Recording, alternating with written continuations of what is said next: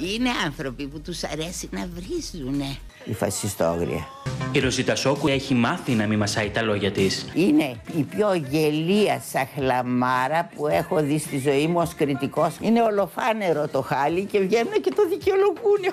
Τι έχει δικαιολογήσει βρε ζών. Η κυρία Ροζίτα Σόκου δυστυχώς δεν ήταν τίποτα. Χρόνια ολόκληρα μας πρίζει με τον Ουρέγεφ και διάφορους άλλους φίλους της που δεν διστάζει μετά θάνατο να τους ξεμπροστιάζει. Αν ζούσε σήμερα η Αλίκη. Εγώ νομίζω ότι καλά έκανε και πέθανε. Δηλαδή στη φωτιά που άναψε με τη δήλωσή της η Ροζίτα Σόκου. Τέτοια κουτσομπόρα. Και λυπάμαι, γιατί την ήξερα τη Ροζίτα και δεν φανταζόμουν ποτέ ότι θα καταντούσε σε αυτό το σημείο. Εμείς τη Μελίνα την ξέρα, ξέραμε όλα τα κουτσομπολιά. Το Γιώργο τον παπά, ο οποίος ήταν και κοπρολάγνος λέει. Η κυρία Σόκου είναι μια άσχημη, ανέραστη και μανιακοταθλιπτική γυναίκα. Δεν έχει διαβάσει ποτέ της ένα βιβλίο ολόκληρο και δεν ξέρει τι θα πει η λέξη οργασμός. Γιατί όπου σταθείς και όπου βρεθείς κράζεστε κυρία Μελίνα Μερκούρη; Γιατί είμαι κριτικός και μιλάω άσχημα για όποιον θέλω και είμαι πάρα πολύ κριτικός καλή και πολύ αναγνωρισμένη, αλλιώς δεν θα με είχε η Ελένη Βλάχου πλάι της. Αυτά λέτε κάθε φορά και προκαλείτε αντιδράσεις. Μα να τι σε προκαλέσω, ποιον έχω να φοβηθώ; Στην ιστοσελίδα Greeks Channel, ο ελληνοαμερικανός παραγωγός, ηθοποιός, συγγραφέας και δημοσιογράφος Βιτάλη, πολύ ενοχλημένος με τις ύβρις της Σόκου, δημοσίευσε πριν λίγα χρόνια ένα τρισχυρότερα υβριστικό άρθρο εναντίον της, με τίτλο «Μια μαύρη ψυχή με ροζ όνομα», λέει εκτός των άλλων. Ποια είναι η χοντρή και δηλητηριώδης κυρία Σόκου, δύσμορφη και χολερική, αντιπαθέστατη, ατάλαντη χοντρούλα, πικρόχολη και δύσμορφη, μέσα και έξω. Ακόμα και σήμερα που βρίσκεται face to face με το θάνατο, παραμένει αμετανόητα κακιά. Το μεγαλείο της αταλαντοσύνη, της βαρεμάρας και του κομπλεξισμού, της κακίας, προφανώς δεν έχει καταλαγιάσει στα 90 τόσα της χρόνια. Αυτή είναι και η ολοκληρωτική τιμωρία της παχουλής, κακιάς, γυραιά και ατάλαντης κυρίας. Η ψυχή της παραμένει μαύρη κατράμι. Κάτι δεν μου κολλάει όμως σε όλα αυτά. Κάτι πάει στραβά με το αφήγημα της χολερικής, κομπλεξικής και ατάλαντης. Αν είναι τόσο κακιά, μοχθηρή, εκμεταλλεύτρια, πώς γίνεται να πίνουν τόσοι άνθρωποι νερό στο όνομά της; Πώς γίνεται οι φίλοι της να τη λατρεύουν, ακόμα και αυτοί που τους έχει κριτικάρει χοντρά; Πώς γίνεται το σπίτι της να γεμίζει κάθε Κυριακή από ανθρώπους που την αγαπούν πραγματικά; Και αν ήταν τόσο ατάλαντη, πώς κατόρθωσε να κάνει τόσο μεγάλη καριέρα ως σοβαρή δημοσιογράφος; Παίρνοντα ως δεδομένο ότι ούτε π.χ. ο Δαλιανίδης ούτε άλλοι φίλοι της, τη δουλειά των οποίων είχε επικρίνει η Σόκου κατά καιρούς, ήταν μαζοχιστές για να συνεχίσουν να τη λατρεύουν, δεν μπορούμε να μην αναρωτηθούμε, μέλη έχει αυτή η γυναίκα; Και από ό,τι φαίνεται, έχει. Αυτή είναι η ανατρεπτική αλήθεια για μια από τις πιο συναρπαστικές, περίπλοκες αλλά και πρωτοπόρους Ελληνίδες των καιρών μας. Είναι τα podcast της LiFO. Γεια χαρά! Είμαι ο Άρης Δημοκίδης και σας καλωσορίζω στα Μικροπράγματα, το podcast που φιλοδοξεί κάθε φορά να έχει κάτι ενδιαφέρον. Αν θέλετε, ακολουθήστε τα Μικροπράγματα στο Spotify, τα Google ή τα Apple Podcasts.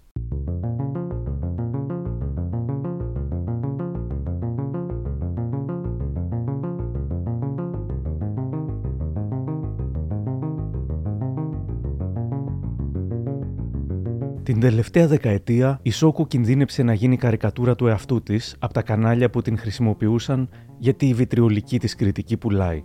Πολλοί θεώρησαν ότι ξεμοράθηκε και της ξεφεύγουν πράγματα που δεν ήθελε να πει, ότι έγινε μυθομανής ή ότι έπαθε άνοια, εξάλλου πλησιάζει τα 100 και δεν ξέρει τι λέει. Είναι όμως έτσι. Α τα πάρουμε από την αρχή. Καταρχάς, γεννιέται. 9 Σεπτεμβρίου του 1923 και πήγα σχολείο για πρώτη φορά στο γυμνάσιο μόλις είχε ανοίξει το αρσάκιο του ψυχικού και έδωσα εξετάσεις ως κατοίκον διδακτήσα. Πιο πριν, δηλαδή Δεν, ήσασταν... δεν έχω κάνει τίποτικο, όχι. Α, στο σπίτι. Ε, ναι, γι' αυτό μορφώθηκα. Γεννιέται λοιπόν, όπως είπε και στο Τζόι, το 1923 στην Πλάκα, μεγαλώνει στο ψυχικό, κόρη του δημοσιογράφου, συγγραφέα και εκδότη Γεωργίου Σόκου και της Θητήκα Μιχαηλίδου, με καταγωγή από τη Σμύρνη. Βλέπει από μικρή ταινίες και θεατρικές παραστάσεις. Διατηρεί μάλιστα τις ιδιόχειρες προσωπικές της κριτικές από την εποχή του γυμνασίου. Τελειώνει το Αρσάκιο, σπουδάζει στο Γαλλικό Ινστιτούτο Αθηνών, παίρνει το Cambridge διπλώμα από το Βρετανικό Συμβούλιο. Ζωγραφίζει και περνά στη Σχολή Καλών Τεχνών. Αφήνει όμως τη σχολή μόλις γνωρίσει τον Γιάννη Τσαρούχη και ιδρύει μαζί του αλλά και με άλλους νεαρούς επίδοξους ζωγράφους όπως τον Κοσμά Ξενάκη, τον Γιάννη Γαΐτη, τον Νίκο Γεωργιάδη και τον Μίνο Αργυράκη, έναν ερασιτεχνικό όμιλο γνωστό με το όνομα Σχολή Τσαρούχη. Ο Φρόιντ θα είχε αρκετό υλικό για να επεξεργαστεί σχετικά με τη σχέση της με τον πατέρα της και πόσο αυτή την επηρέασε αργότερα. Είτε με ένα σημαίνιο βραχιολάκι εδώ. Τι είναι αυτό μου λέει. Λέω η θεία. Πέταξε το αμέσως. Αυτά τα φοράνε οι γυναίκες. Με αυτό το ύφος. Λοιπόν, αυτό έπαιξε ρόλο. Εγώ δεν φοράω κοσμήματα. Το πώς δεν έγινα λεσβία με τέτοιο μπαμπά, όχι πως είναι κακό πράγμα προς Θεού, αλλά θέλω να πω. Το 1937 ο πατέρας της πεθαίνει, μόλις στα 45 του, και αυτή ξεκινά να εργάζεται ως μεταφράστρια και καθηγήτρια ξένων γλωσσών. Στα χρόνια της γερμανικής κατοχής σπουδάζει στη θεατρική σχολή του Βασίλη Ρώτα. Μιλώντας το 2017 στον Δαβίδ Ναχμία και το τρίτο πρόγραμμα, θυμάται. Να σας πω την εποχή της πείνας δεν πείνασα γιατί εκείνη την εποχή στην κατοχή ομολογώ ότι δεν σκεφτόμαστε το φαΐ, σκεφτόμαστε άλλα. Εγώ σκεφτόμουν το Γιάννη, παρέες είχα υπέροχες παρέες, είχα το Γιάννη το Τζαρούχη, είχα τον Μίνο το Βολανάκι, είχα τον Κάτσο, τον Μάνο το Χατζηδάκη, τον Νίκο το Γεωργιάδη, το Μίνο τον Αργυράκη. Όλος ο πολιτισμός που έχει η Ελλάδα σήμερα οφείλεται σε αυτούς τους ανθρώπους και αυτούς τους ανθρώπους τους έβλεπα κάθε μέρα για μένα ήταν ο παράδεισος. Και επιπλέον ήταν τόση ελπίδα. Δηλαδή ακούγαμε όλοι κρυφά το BBC και λέγαμε α προχωρούμε, α ελληνική προχωρούμε. Όπου να είναι θα κερδίσουμε, θα κάνουμε Εντυπωσιάζομαι πραγματικά αυτή την Ντρέπομαι που το λέω αλλά ήταν τι να σας πω από άποψη πνευματική ας το πούμε για μένα ήταν ένας παράδεισος. Δεν υπήρχε μελαγχολία. Περιμέναμε όλοι κάτι καλύτερο κάθε μέρα μετά την απελευθέρωση, παρακολουθεί στην Αγγλία κύκλο μαθημάτων για τη λογοτεχνία του 20ου αιώνα στο Πανεπιστήμιο της Οξφόρδης. Γυρνώντας, γίνεται μια από τις πρώτες γυναίκες δημοσιογράφους της Ελλάδας. Αρχίζει να ασχολείται επαγγελματικά με την κινηματογραφική κριτική το 1946. Περιοδικό Hollywood, εφημερίδες Σικερή, Ανεξαρτησία, Βραδινή, Athens News. Το 1953 η εκδότρια Ελένη Βλάχου, που ως τότε έγραφε η ίδια την κινηματογραφική κριτική στην καθημερινή, της παραδίδει τη στήλη, η γραφή της είναι συναρπαστική, αλλά καθόλου δυσνόητη. Από μικρή, με μάλλον ανορισμένη δική μου φίλη. Δεν κοιτάζεις βρε το πλωρί τι ωραία που γράφει. Εσύ γράφεις πολύ απλά, σε καταλαβαίνει όλος ο κόσμος. Δεν είναι έξυπνο αυτό. Εμένα με έβρισκε τα έλεγα πολύ απλά. Εγώ κοίταξε, έχω μεγαλώσει σε μια αγγλική σχολή. Το να μπορείς να πεις απλά αυτό είναι. Οι Άγγλοι το έχουν. Οι Άγγλοι λένε simple English is the best English. Τα απλά αγγλικά είναι τα καλύτερα αγγλικά. Λοιπόν, έχουν εκεί πέρα βάζουν το το ουσιαστικό, το ρήμα. Το 1957 παντρεύεται τον Ιταλό δημοσιογράφο Μάνλιο Μαραντέι και αναχωρεί για την Ιταλία. Το 1958 γεννά την κόρη της Ιρένε, από την οποία αργότερα θα αποκτήσει δύο εγγόνια και το 1961 επιστρέφει μαζί της στην Ελλάδα.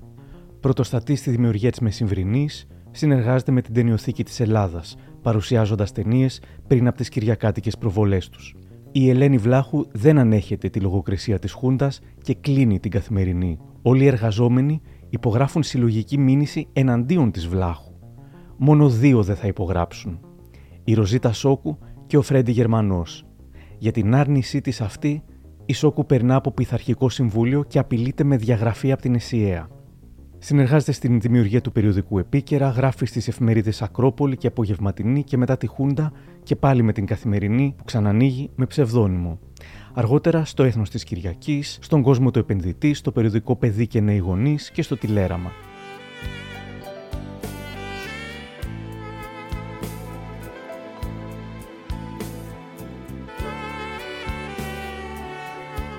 Κάνει ραδιόφωνο και τηλεόραση, μεταξύ των άλλων στην ΕΡΤ με την εκπομπή ταλέντων «Να η ευκαιρία» από το 77 ως το 83, ως μέλος της Κριτικής Επιτροπής. Η φωνή της είναι χαρακτηριστική. Υπάρχει εξήγηση. Τι να σας πω, εγώ άμα την ακούσω σε, σε μαγνητόφωνο λέω ότι η ιδέα είναι αυτή. να σας πω τι συνέβη. Εγώ όταν ήμουν μικρή πήγαινα στη σχολή του Βασίλη Ρώτα στην κατοχή. Εκείνη την εποχή έκανα συγχρόνως στην Γαλλική Ακαδημία. Μας έκανε απαγγελία ένας καθηγητής Γάλλος, ηλικιωμένος, ο κύριος Ρουλόν. Ο κύριος Ρουλόν μου λέει το πρωί: Παιδί μου, η φωνή σου είναι σπασμένη στα δύο. Πρέπει να διαλέξουμε ή τη χαμηλή την ψηλή. Λοιπόν, θα διαλέξουμε την ψηλή και θα κάνεις αυτές και αυτές τις ασκήσεις.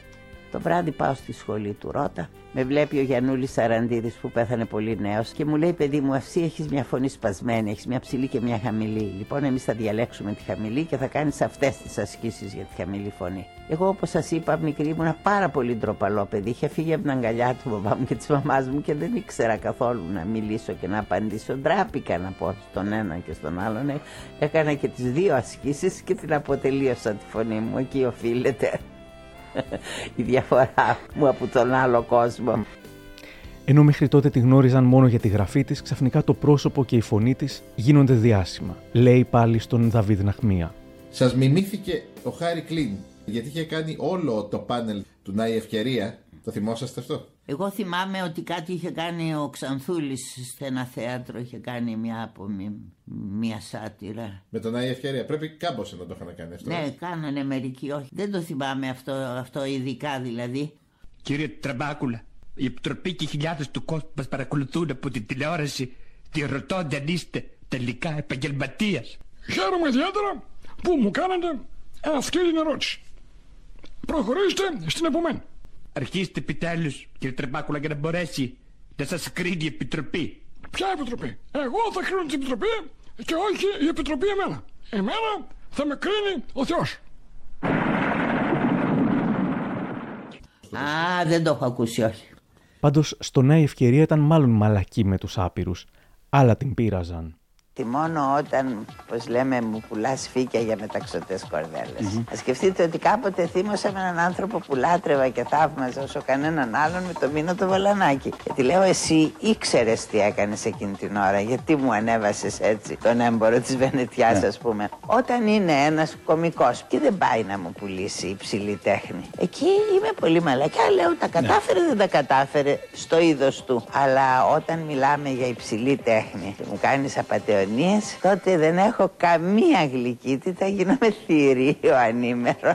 Συνήθως με πιάνει η καρδιά μου όταν βλέπω ε, κάποιον νέο ο οποίος περνάει εξετάσεις, οτιδήποτε. Λέω σκέψω αυτή τη στιγμή πώς είναι μέσα του, που δεν έχει. Ε, δεν είχε και την πείρα του φακού. Και ο κ. Κατσαρός που έκανε την επιλογή. Όχι μόνο διάλεγε από αυτούς την αφρόκρεμα για να γίνει ωραία η βραδιά, για διάλεγε ψώνια, ας πούμε, ή οτιδήποτε για να τα κοροϊδέψουμε, mm-hmm. όπως γινόταν σε άλλες εκπομπές. Αλλά τους έδινε και συμβουλές. Ήταν ένα έτοιμο σοου από την αρχή ως το τέλος. Για να περνάει καλά ο κόσμος με ωραίες φωνές. Ναι. Θα μου πείτε, μπορεί να ήταν και θεατές που θα πέρναγαν καλύτερα εάν φέρναμε ψώνια και τα κοροϊδεύαμε. Ε, δεν ήταν αυτό που θα δεχόμουν εγώ να κάνω ποτέ.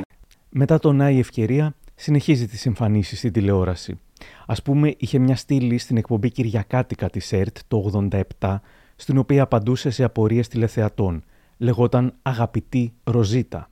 Αυτό, αυτό το γράμμα ομολογώ με έχει αφήσει κατάπληκτη. Η Ανούλα είναι 15 ετών και θέλει να μάθει πώς είναι στην πραγματικότητα ο Μάρλον Μπράντο. Με έχει γεμίσει απορία γιατί ένα κοριτσάκι τόσο μικρό, τι του βρίσκει; Ο, ο, ο Μπράντο είναι πια 63 ετών, έχει παχύνει, δεν καταλαβαίνω. Εκείνο που θέλω να πω στην Ανούλα είναι ότι ναι, την ξέρω τη διεύθυνσή του, να μου γράψει τη δική της. Κατά τα άλλα, επειδή ζητάτε τη γνώμη μου, είναι ένας άνθρωπος πάρα πολύ καλός, μορφωμένος, συμπαθητικός και πολύ λογικός. Το κακό είναι ότι δεν εκτιμάει και πολύ το επάγγελμά του. Μου έλεγε και εμένα, τι θες και αν κατέβεσαι από τον κινηματογράφο, δεν είναι καλή δουλειά. Τώρα ένα άλλο γράμμα η γυναίκα αυτή θέλει να κόψει τη λέει τη μύτη της και να της πω εγώ αν πρέπει να την κόψει. Πρέπει να κοιτάξει πρώτα καλά-καλά στον καθρέφτη και να βεβαιωθεί αν αυτή η μύτη δεν προσθέτει στην προσωπικότητά της. Εγώ τουλάχιστον ξέρω έναν τραγουδιστή, ο οποίος έκοψε τη μύτη του και δεν έχει πια προφίλ. Δηλαδή φαίνεται σαν να του έχεις δώσει μια μες στα μούτρα. Βέβαια, αν το ελάττωμά σας είναι τρομερό και σας δημιουργεί προβλήματα ψυχολογικά, τότε κοιτάξτε τα με ένα γιατρό. Πάντως, όχι στο μαχαίρι κατευθείαν, δεν, δεν είναι πολύ χρήσιμο.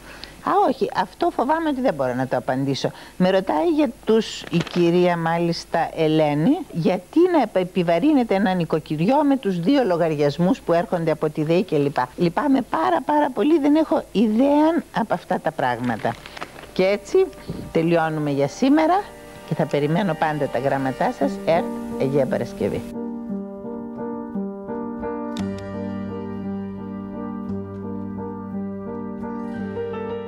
Ένα χαρακτηριστικό των γνήσια καλλιεργημένων ανθρώπων είναι πως έχουν τη δύναμη να παραδεχτούν ότι δεν τα γνωρίζουν όλα. Να λένε «αυτό δεν το ξέρω» ή «δεν έχω γνώσεις για να εκφέρω γνώμη γι' αυτό». η Σόκου δεν αποτελεί εξαίρεση. Εξάλλου έχει δηλώσει «Δεν είμαι σοφή να τα ξέρω όλα». Λοιπόν, εγώ δεν είμαι σοφή να τα βρίσκω. Καλός δημοσιογράφος και μορφωμένος άνθρωπος σήμερα είναι αυτός που ξέρει πού να βρει την απάντηση. Στη συνέχεια μεταφράζει βιβλία της αγαπημένης της επιστημονικής φαντασίας, αλλά και κόμιξ. Έχει μεταφράσει όλη τη σειρά του Αστερίξ που διαβάζαμε μικρή και θέατρο.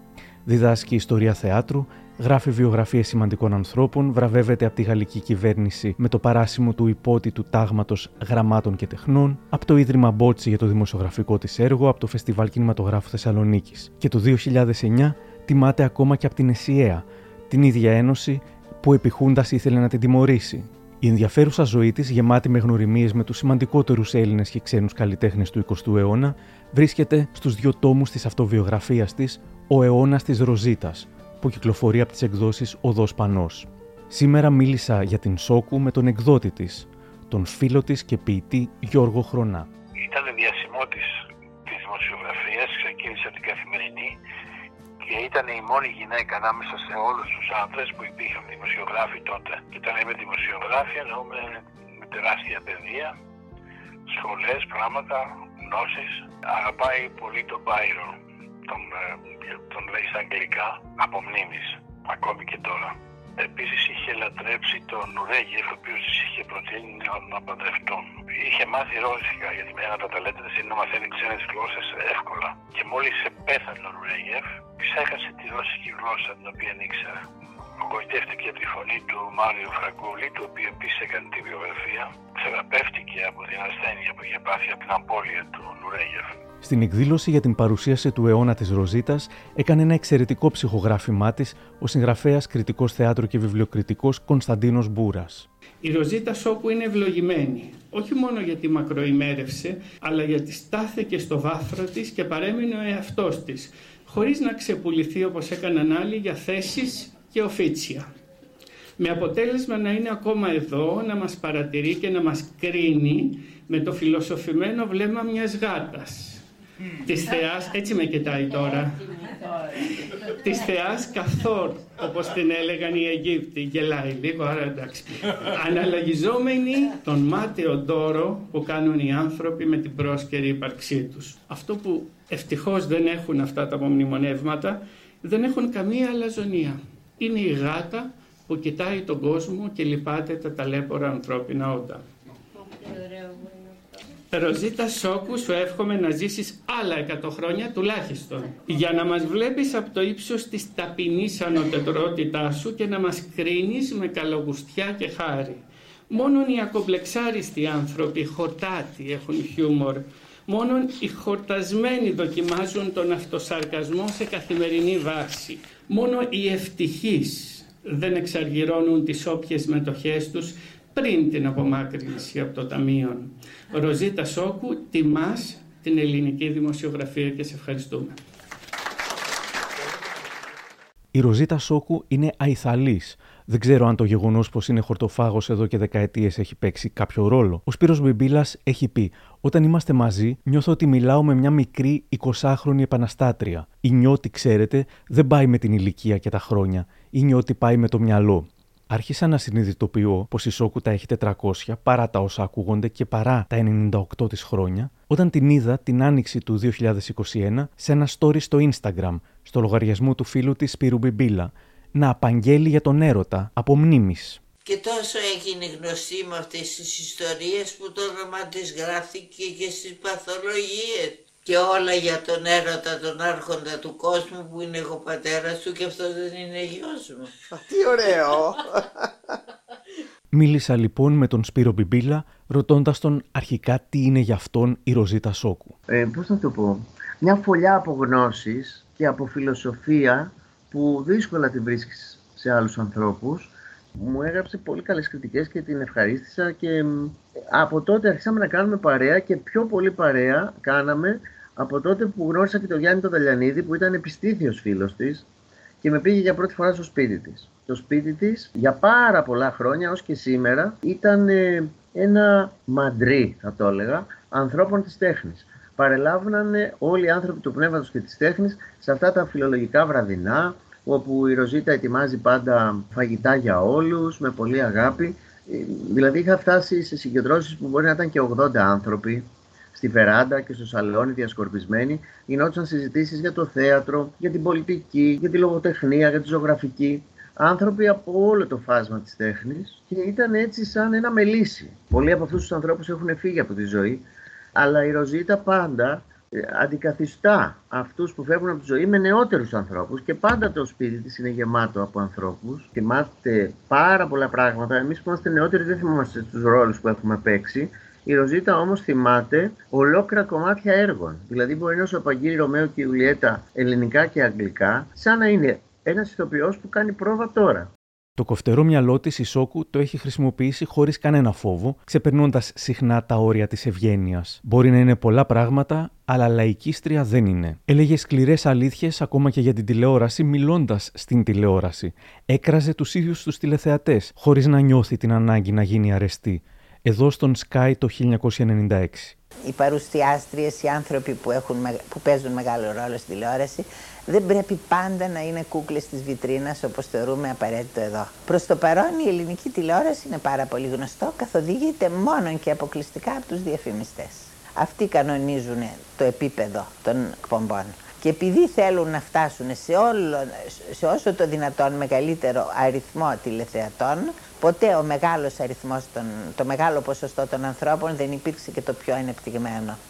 Επομένως, χαμηλώνουν επίτηδες, επιδιώκουν τη σαχλαμάρα για να προκαλέσουν το ενδιαφέρον των εντελώς ε, αμόρφωτων ανθρώπων, αυτούς τους οποίους η ποιότητα δεν απασχολεί καθόλου. Δεν τα έχουν όμως μόνο στον σε εισαγωγικά αμόρφωτο λαουτζίκο, αλλά και σε ιερά τέρατα της διανόησης, αν έτσι έκρινε, αδιαφορώντας για τις συνέπειες και συχνά διαχωρίζοντας τη θέση της από τους περισσότερους κριτικούς που υποκλίνονταν σε αυτά. Δεν νομίζω ότι με υπολόγισαν και τόσο πολύ, δεν νομίζω.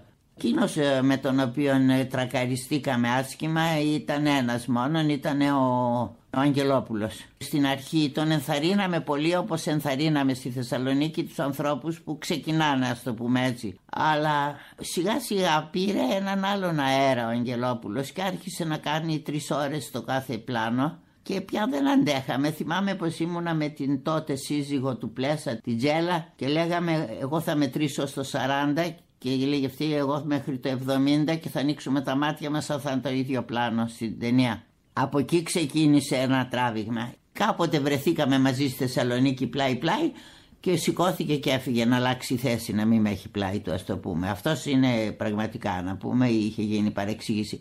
Αλλά ως αποτέλεσμα θα πω ότι είδαμε στη Θεσσαλονίκη, την οποία λατρεύω τη Θεσσαλονίκη. Εκεί γίναν κάτι γιορτές και κάτι απονομές μεταλλίων και είδαμε ένα θέαμα που δεν έχει ξαναγίνει. Αγκαλιασμένους στη μέση της σκηνής το Δαλιανίδη και τον Αγγελόπουλο. Τα δύο άκρα αντίθετα του ελληνικού κινηματογράφου. Και εδώ θέλω να Ήσασταν πολύ φίλοι με τον Δαλιανίδη, έτσι δεν είναι; Ναι, αλλά δεν μιλάγαμε ποτέ για σινεμά γιατί δεν ανεχόμουν τις ταινίες του. Τις Κυριακές όμως ερχόταν εδώ όλες τις Κυριακές και την επομένη της τελευταίας Κυριακής πήγε στο νοσοκομείο όπου και πέθανε. Α ναι, απροπό ήθελα να σας πω και το εξής. Έχω βαρεθεί το έφυγε από τη ζωή. Έχουμε ρήμα. Εγώ θα πεθάνω, δεν θα φύγω από τη ζωή. Δεν θέλω κανένας να πει θα έφυγε από τη ζωή. Τα βρίσκω ξερατά και αηδίες.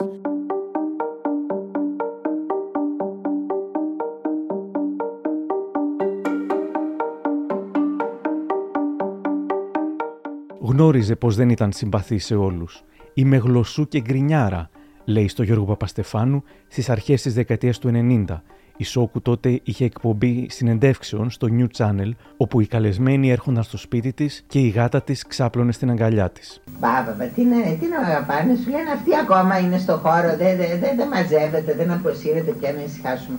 Ε, εκατό φορές. Ε, είμαι κι εγώ γλωσσού και γκρινιάρα. Την ίδια εκπομπή με καλεσμένο πάντα τον Παπαστεφάνου λέει μια απίθανη ατάκα ως 70χρονη γυναίκα. Ε, πόσο ακόμα θα ζήσω; Ήταν 1992 που να φανταζόταν ότι θα ζούσε σχεδόν 30 ολόκληρα χρόνια ακόμα και συνεχίζει.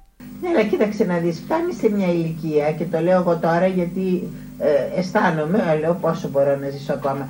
Λοιπόν λέω, ό,τι δεν έχω ανοίξει, όποιο βιβλίο έχω 10 χρόνια το, να το ανοίξω, ποιο μου εγγυάται πως θα το ανοίξω τα επόμενα χρόνια. Επομένως τα χαρίζω. Ναι, αλλά και ποιος σου εγγυάται για τόσα άλλα πράγματα που δεν θα προλάβεις να κάνεις και που δεν φτάνουν για σε μια ζωή για να τα κάνεις, δεν είναι; και εγώ πιστεύω ότι η τέχνη, το έχω πει και ξαναπεί, είναι συμφέρον, τον συμφέρει τον άνθρωπο να τη γνωρίσει και να την αγαπήσει.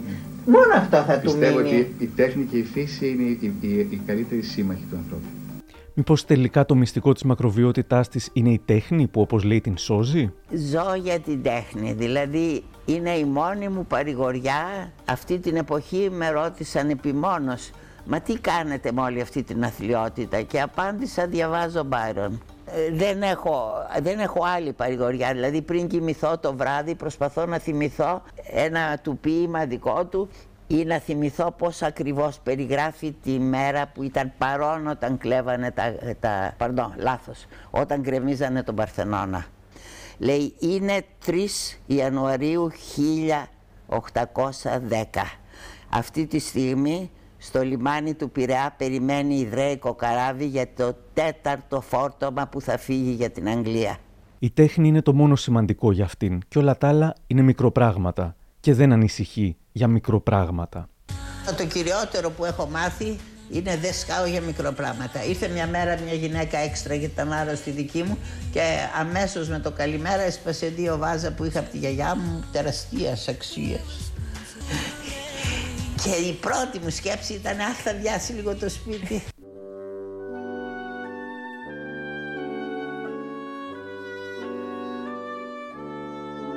Αγαπάει υπερβολικά την τέχνη για να είναι διπλωματική στις απόψεις της. Και έτσι ήταν πάντα, από τότε που ήταν μια από τις ελάχιστες Ελληνίδες δημοσιογράφους. Σε εποχές, μιλάμε για τη δεκαετία του 40 καταρχάς, που οι γυναίκες έπρεπε να ήταν γατούλες στο σπίτι, η ίδια ήθελε να είναι και γατούλα αλλά και σκύλα. Όμως από τότε που μπήκε στην τρίτη ηλικία, ο κόσμος την βλέπει και μέσα από τα φίλτρα του ηλικιακού ρατσισμού.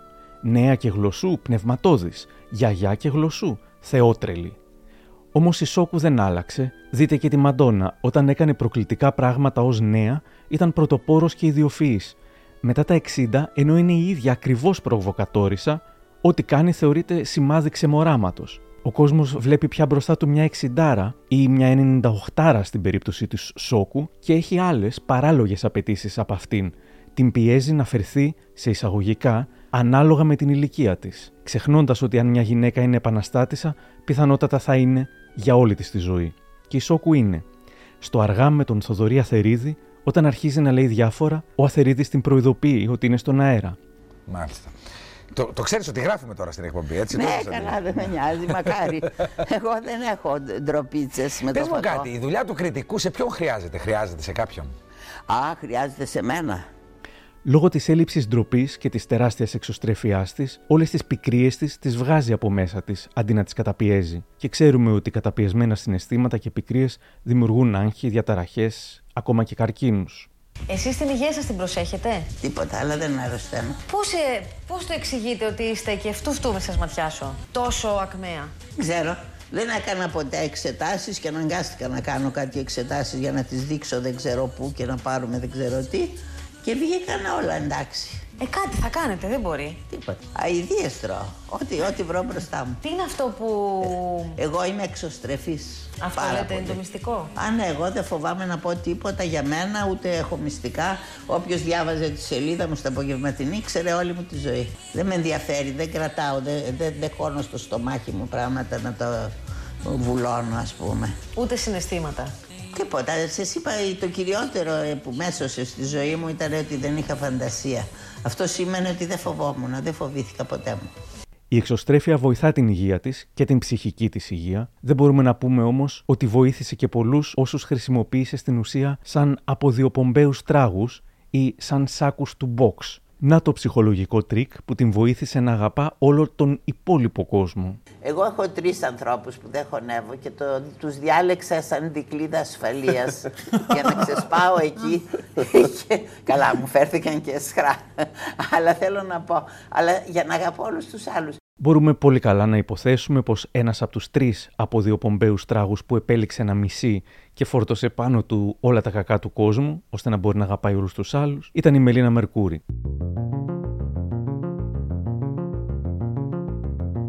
Είναι μία από αυτούς που φαίνεται πως φέρθηκαν εσχρά στη Σόκου, περισσότερα γι' αυτό σε λίγο, ξεκινώντας μια κόντρα που συνεχίζεται μονόπλευρα, ακόμα και με τη Μελίνα νεκρή εδώ και σχεδόν 30 χρόνια. Έχει πει 100 φορές με τα ίδια ακριβώς λόγια την ιστορία πώς η Μερκούρη χλέβασε την Τζάκη Κέννεντι που δεν άρμεξε περισσότερο το φόνο του συζύγου της για να γίνει ακόμα μεγαλύτερη στάρ και δήλωσε πως αυτή ήταν η νοοτροπία της Μελίνας που περίμενε πώς και πώς ένα τέτοιο γεγονός, το οποίο και βρήκε όταν ήρθε η Χούντα στην Ελλάδα. Τότε η Μελίνα, λέει η Σόκου, εκμεταλλεύτηκε υποκριτικά τα δεινά της πατρίδας μας για να φανεί, για να γίνει ακόμα μεγαλύτερη στάρ.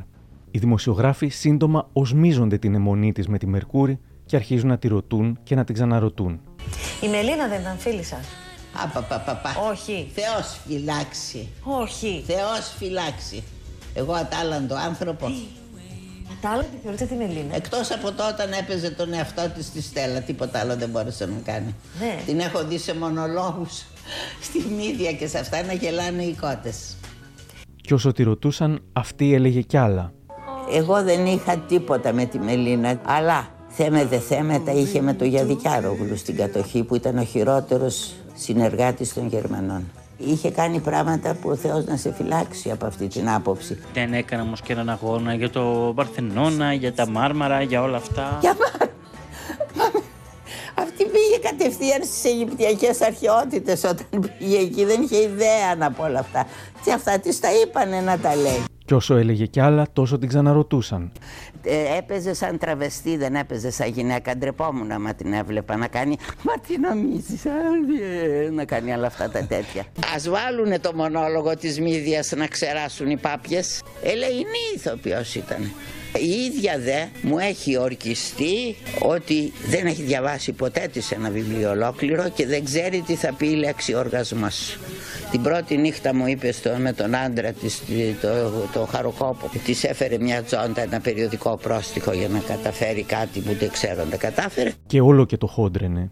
Στο 17 της σηκώθηκε και πήγε στην Κωνσταντινούπολη με τον Γιώργο τον παπά, ο οποίος ήταν και κοπρολάγνος λέει. Εντάξει, αυτά είναι πολύ προσωπικά θέματα τα οποία δεν μας απασχολούν και ιδιαίτερως. Όχι, θέλω να πω ότι αυτό μεν δεν με απασχολούσε καθόλου και εγώ την ελάτρεψα όταν έκανε τη Στέλλα παρόλο ότι σε όλη την κατοχή τα είχε με τον πιο φανερό συνεργάτη των Γερμανών τον κύριο Γιαδικιάρογλου ο οποίος σε συνάδελφο δικό μου έδωσε ένα μπουκαλάκι λάδι και εκείνος του έδωσε ένα χρυσό μενταγιό με αλυσίδα και φορούσε η Μελίνα και καμάρωνε. Αυτά λέτε κάθε φορά και προκαλείτε αντιδράσεις. Μα να τις σε προκαλέσω, ποιον έχω να φοβηθώ; Κάποιοι δεν έμειναν απαθείς ακούγοντάς την. Εδώ ο Θοδωρής Αθερίδης. Πέρασες στι γενναίες 14 στη Μελίνα Μερκούρη και τη Μελίνα Μερκούρη τη λάτρευε όλη η Ελλάδα. Δεν τη λάτρευε. Πήγα ακριβώς ύστερα σε ένα σούπερ μάρκετ, με φίλησαν έξι άνθρωποι και μου είπανε Για στο στόμα σου και λίγα Είναι είπες. έξι άνθρωποι. Οι υπόλοιποι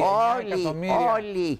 Και ό- όλος ο κόσμος κατά βάθος ήξερε πράγματα για τη Μελίνα. Ο κόσμος ξέρει πάρα πολύ καλά ποιος παίζει καλά και ποιος δεν παίζει καλά. Δεν τον ενδιαφέρει αυτό. Τον ενδιαφέρει η ψυχή του άλλου. Κάτι βαθύτερο δικό σου. Και τον τι ενδιαφέρει. ψυχή, και τι ψυχή είχε αυτή η γυναίκα; Είχε μια ψυχή που τη ζήλευε όλος ο κόσμος. Θα ήθελαν όλοι να έχουν αυτή την, την εξωστρεφή προσωπικότητα, την, ε, την τόσο ανοιχτή αγκαλιά που είχε για τα πάντα. Για τα πάντα. Αυτό κοιτούσαν. Και α- τώρα δεν θα κάτσω εγώ να την υποστηρίξω, αλλά ναι, το λέω ναι, έτσι για να ναι, γίνει, έτσι τα λέμε, για να το γίνει ξέρω, κουβέντα. ναι, λέμε τα μεν και τα δεν. Υπήρξαν και ακραίες αντιδράσεις όπως του Νίκου Μουρατίδη. Η Μελίνα είναι υπεράνω ταλέντου. Ήταν ένα άστρο λαμπερό και μοναδικό. Η κυρία Ροζίτα Σόκου δυστυχώς δεν ήταν τίποτα.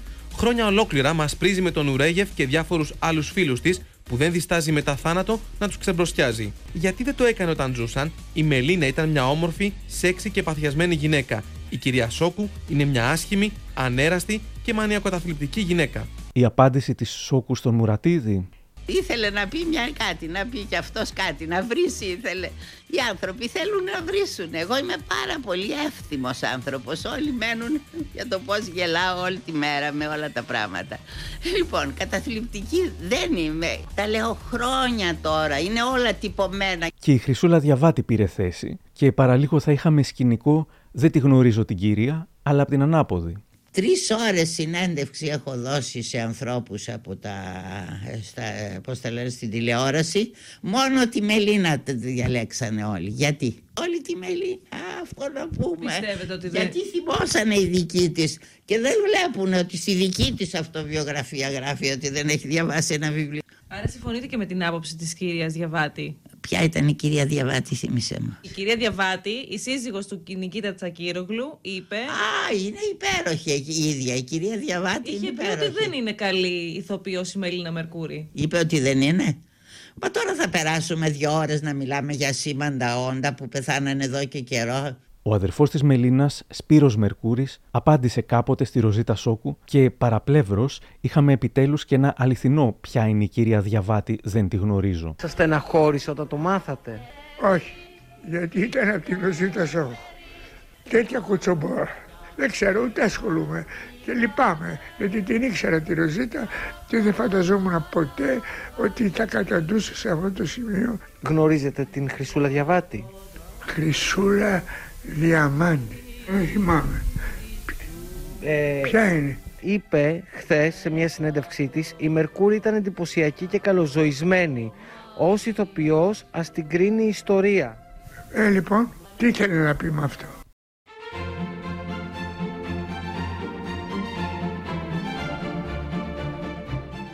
Τι κρυβόταν λοιπόν πίσω από την αιμονή της με την Μερκούρη; Ενδεχομένως η Μερκούρη δεν είχε ξεπεράσει κάποια κριτική της Σόκου και περίμενε την ευκαιρία για να την αδειάσει μεγαλοπρεπώς. Μου αποκαλύπτει σήμερα ο εκδότης Γιώργος Χρονάς.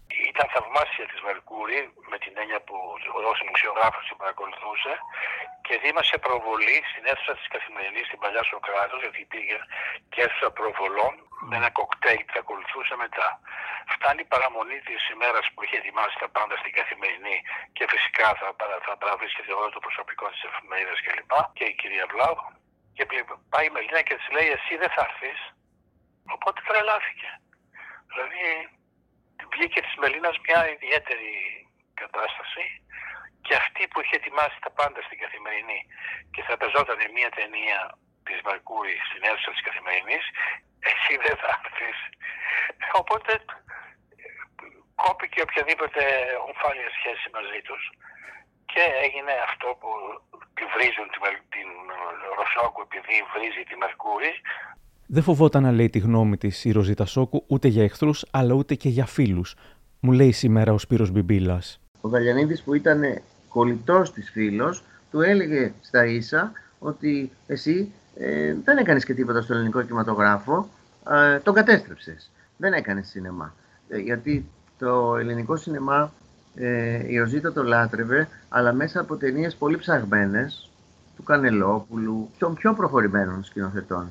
Και τις άλλες, ας πούμε, της Φίνος Φιλμ, έλεγε ότι όλο αυτό ήταν ένα ψέμα. Ένα, ένα κινηματογραφημένο θέατρο και το έλεγε στα ίσια. Δεν, είναι- και στους πρωταγωνιστές που ήταν σπίτι της, τους το έλεγε. Μα δεν κάνατε σινεμά, αυτό δεν είναι τέχνη. Αυτό πίστευε και αυτό έλεγε. Και ο Χρονάς θυμάται. Ο Δαλιανίδης πήγαινε κάθε Κυριακή σπίτι της και έτρωγε στο Κυριακάτικο τραπέζι και η ίδια του είχε δηλώσει ότι δεν συμπαθεί τις ταινίες του. Ναι, πολύ ευγενικά το λέτε. Ναι, αλλά την αγαπούσε γιατί εντάξει, ελεύθερο πνεύμα ήταν. Θόρυβο θα προκαλέσει και μια δήλωσή της για τη Ρένα Βλαχοπούλου. Πήγαμε μια φορά στο θέατρο με τον άντρα μου, επιχούντας. Τραγουδούσε ε, «Πατακός περνάει και όλα γίνονται», ξέρω εγώ, κάτι τέτοιο. Και σηκώθηκε ο άντρας μου, τον θυμάμαι ακόμα, σηκώθηκε όρθιος και λέει «Εγώ δεν κάθομαι σε ένα θέατρο που τραγουδάει «Λαβεκιέτα φασίστα», θυμάμαι ακόμα που το είπε Ιταλικά. Η φασιστόγρια που θα λέγαμε σήμερα. Αλλά και το καλά έκανε και πέθανε για την Αλίκη. Αν ζούσε σήμερα η Αλίκη, θα είχε την ίδια επιτυχία; Εγώ νομίζω ότι καλά έκανε και πέθανε.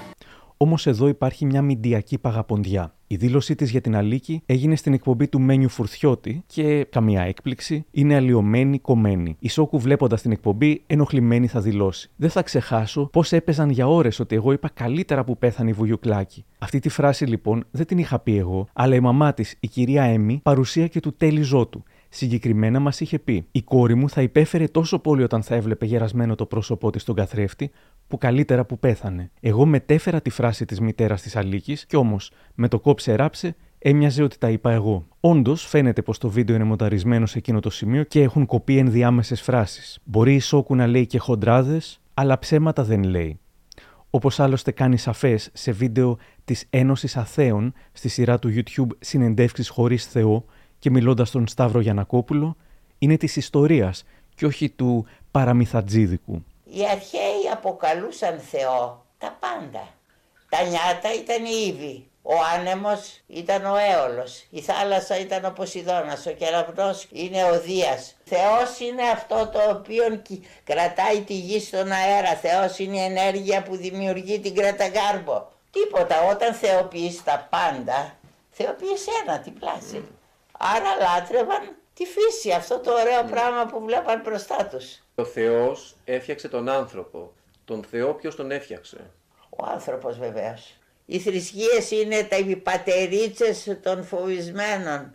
Να πούμε ότι απέτυχαν οι θρησκείες γιατί ο κόσμος δεν πιστεύει πια στο, ότι θα κολλαστεί αν κλέψει και κλέβει, πως θα κολλαστεί αν οι θρησκείες ήταν χρήσιμες σε αυτό το θέμα. Ξέρουμε πολύ καλά ότι τα πλέον ότι τα Ευαγγέλια είναι ψεύτικα. Δεν είναι έτσι. Αυτό απεδείχθη γιατί σήμερα η επιστήμη ξέρει πόσο χρονό είναι ο πάπυρος και πόσο χρονό είναι η μελάνια πάνω στον πάπυρο. Είναι μεταγενέστερα. Και 200 και 300 για να μην πω την, ε, την αποκάλυψη του Ιωάννου που μερικοί λένε πως είναι 900 χρόνια μετά. Εγώ είμαι υπέρ της ιστορίας, δεν, είμαι, δεν είμαι του παραμυθατζίδικου.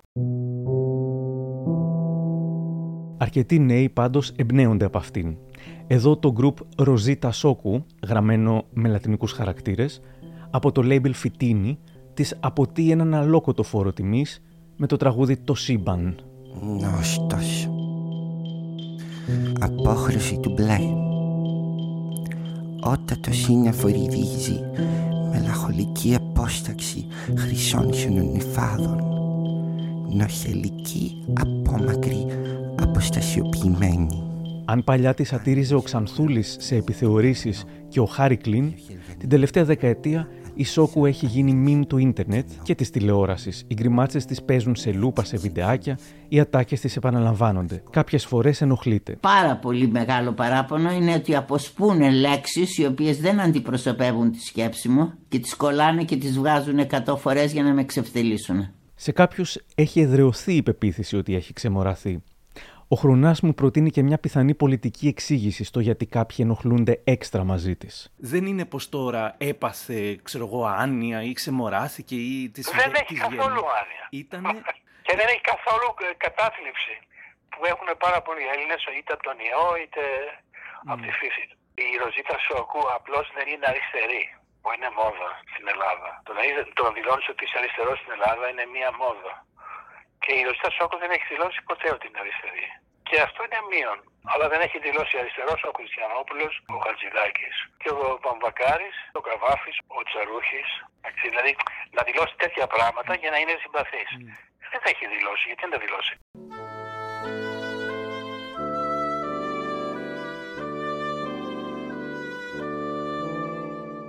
Φτάνοντας στο σήμερα, ξαναγυρνάω στην απορία της αρχής. Πώς γίνεται κάποιος που μπορεί να είναι αυστηρός ακόμα και μαζί σου να σου γίνεται τόσο αγαπητός; Ποιο είναι το μαγικό της; Τι είναι αυτό που σπήρατε τόσα χρόνια για να αφαιρήσετε τώρα τόση αγάπη και φροντίδα γύρω σας, κυρία Σόκου; Τίποτα. Εγώ αυτό το λέω και απορώ και δεν το κάνω. Απονάζει, δεν καταλαβαίνω καθόλου γιατί εγώ δεν έχω κάνει αυτό που λέμε έργων. Δεν έγραψα ένα βιβλίο που να συνταράξει τον κόσμο. Δεν έγραψα ένα θεατρικό έργο. Δεν δημιούργησα τίποτα. Απλώς εγώ υπάρχω που και που μιλάω. Εκείνο που νομίζω ότι και μιλάω με ειλικρίνεια και δεν φοβάμαι πολλά πράγματα για να μην πω ότι δεν φοβάμαι τίποτε. Ξέρετε κάτι, το πρόβλημα στη ζωή, οι θρησκείες, τα πάντα δημιουργήθηκαν από το φόβο. Ρωτώ και τον Σπύρο Μπιμπίλα. Αυτό είναι μια μαγική ιδιότητα που έχει να είναι βιτριολική και ταυτόχρονα να είναι αγαπητή. Αυτό δεν μπορεί να το καταφέρουν πολλοί άνθρωποι. Είναι μια πάρα πολύ δυναμική γυναίκα. Πάρα πολύ. Και ταυτόχρονα είναι και απλός άνθρωπος, και πολύ φιλάνθρωποι και πολύ φιλόζωοι, γιατί αυτά είναι κάτι ευαίσθητα, κάτι ευαίσθητες χορδές που έχει η Ροζίτα, ας πούμε, στο ότι νοιάζεται για όλα τα γατάκια της γειτονιάς. Ε, πολύ συχνά με παίρνει και μου λέει ε, να πάνε να μοιράσει φαγητό στα γατάκια της γειτονιάς κτλ. Γιατί αισθάνεται ότι θέλει να προσφέρει βοήθεια προς παντού. Και το φαγητό που μαγειρεύει, όσο περισσεύει, λέει πάρτε το να το δώσετε, να το μοιράσετε. Δηλαδή, είναι ένας καλόκαρδος άνθρωπος. Αυτό που καταλαβαίνω είναι πως με την εξαίρεση των αποδιοπομπαίων τράγων, η αυστηρότητα της Σόκου σχεδόν πάντα εξαντλείται στην τέχνη, στα έργα των ανθρώπων. Όμως, σου δείχνει την αγάπη της με χίλιους άλλους τρόπους. Εδώ ο Χρονάς συνοψίζει ίσως τι σημαίνει πραγματική φιλία, να αναζητάς το φίλο σου όταν χάνεται. Θεωρώ τον εαυτό μου ευτυχή και είναι από τα λίγα άτομα που με αναζητούν όταν χάνομαι, γιατί χάνομαι. Η Σόκου δεν προσφέρει φιλικό γλύψιμο ώστε να σου τονώσει το επαγγελματικό σου εγώ. Πώς λέμε πως κάποια είναι παθολογική ψεύτρα; Ε, η Σόκου είναι παθολογική ειλικρινής. Δεν κρατιέται να μην πει την αλήθεια της, όσο σκληρή κι αν είναι αυτή. Ούτε δημόσιες σχέσεις, ούτε λικοφιλίες. Αν είναι φίλη σου, θα συνεχίσει να είναι ακόμα κι αν βγάλεις ένα χάλια δίσκο ή αν γράψεις ένα χάλια βιβλίο. Όμως δεν θα υποκριθεί ότι της άρεσε και ούτε θα θυχτεί αν σε κάποιο φίλο της δεν αρέσει κάτι που θα κάνει αυτή. Όταν μια φιλία σβήνει τους εγωισμούς και βασίζεται στην πλήρη ειλικρίνεια, τότε ξέρεις ότι είναι αληθινή. Στην ερώτηση αν νιώθει πως έχει τιμηθεί από την πολιτεία και αν είναι ευχαριστημένη με το πώς της φέρθηκαν, θα πει Τίποτα δεν έχει κάνει η πολιτεία ποτέ για μένα και δόξα τω Θεώ δεν έχω να χρωστάω τίποτα. Εγώ θέλω να είμαι καλά στο κρεβάτι μου, να διαβάζω την Άγκαθα Κρίστη άμα μου κάνει κέφι, να βλέπω τα παιδιά μου, να βλέπω τους φίλους μου. Και ο θάνατος; Εγώ δεν πιστεύω ούτε σε μελλοντικές ζωές ούτε σε χλαμάρες. Εγώ θέλω να γίνω φου. Αμφιλεγόμενη, σκληρή, πονόψυχη, δοτική, αυστηρή, πολύπλοκη. Όπως κάθε άνθρωπος, η Ροζίτα Σόκου δεν είναι μόνο το ένα ή το άλλο. Είναι πολλά πράγματα μαζί. Το σημαντικότερο όμως είναι σκανδαλωδός ευτυχής. Σας νιώθω σκανδαλωδός ευτυχή, κυρία Σόκου. Τι συμβαίνει τόσο καλό στη ζωή σας; Δεν ξέρω. Πραγματικά δεν ξέρω. Δεν μπορώ να πω ότι όλα πάνε καλά γιατί η κατάσταση στη πατρίδα μου και εγώ την Ελλάδα τη λατρεύω με ένα παθολογικό τρόπο. Δεν θέλω να είναι ο κόσμος τόσο στενοχωρημένος, τόσο δυστυχισμένος. Αλλά εγώ προσωπικά πιστεύω ότι είναι δύο ειδών οι άνθρωποι. Οι άνθρωποι που γεννήθηκαν στη σκηνή και οι άνθρωποι που γεννήθηκαν στην πλατεία. Μιλάω ενός θεάτρου που είναι πάντα η ζωή μου, ένα θέατρο. Εγώ γεννήθηκα στην πλατεία, δηλαδή βλέπω και τον εαυτό μου να στενοχωριέται. Και λέω στον εαυτό μου, άντε βρε δεν τρέπεσαι, αυτό δεν το έπαιξες καλά. Ξαναπαίξ' το και να γελάς. Ή για όταν κλαίω, λέω στον εαυτό μου, δεν τρέπεσαι τώρα, ό,τι ώρα θες το σταματάς, αφού το ξέρεις ότι μπορεί να σταματήσεις τα κλάματα, ό,τι ώρα θες. Δηλαδή έβλεπα τη γη σαν μια μικρή φακή στο σύμπαν και πάνω σε αυτή τη φακή ήταν και η Ελλάδα και πάνω, η Ελλάδα ήταν ένα σημαδάκι και πάνω αυτό το σημαδάκι ήταν και τα σπίτια λέει της Αθήνας και μέσα εκεί ήταν άνθρωποι που θέλαν καινούρια τραπεζαρία μα μου φαινόταν τόσο αστείο αυτό το πράγμα δεν μπορούσα να τα δω δηλαδή τα πράγματα ποτέ πολύ σοβαρά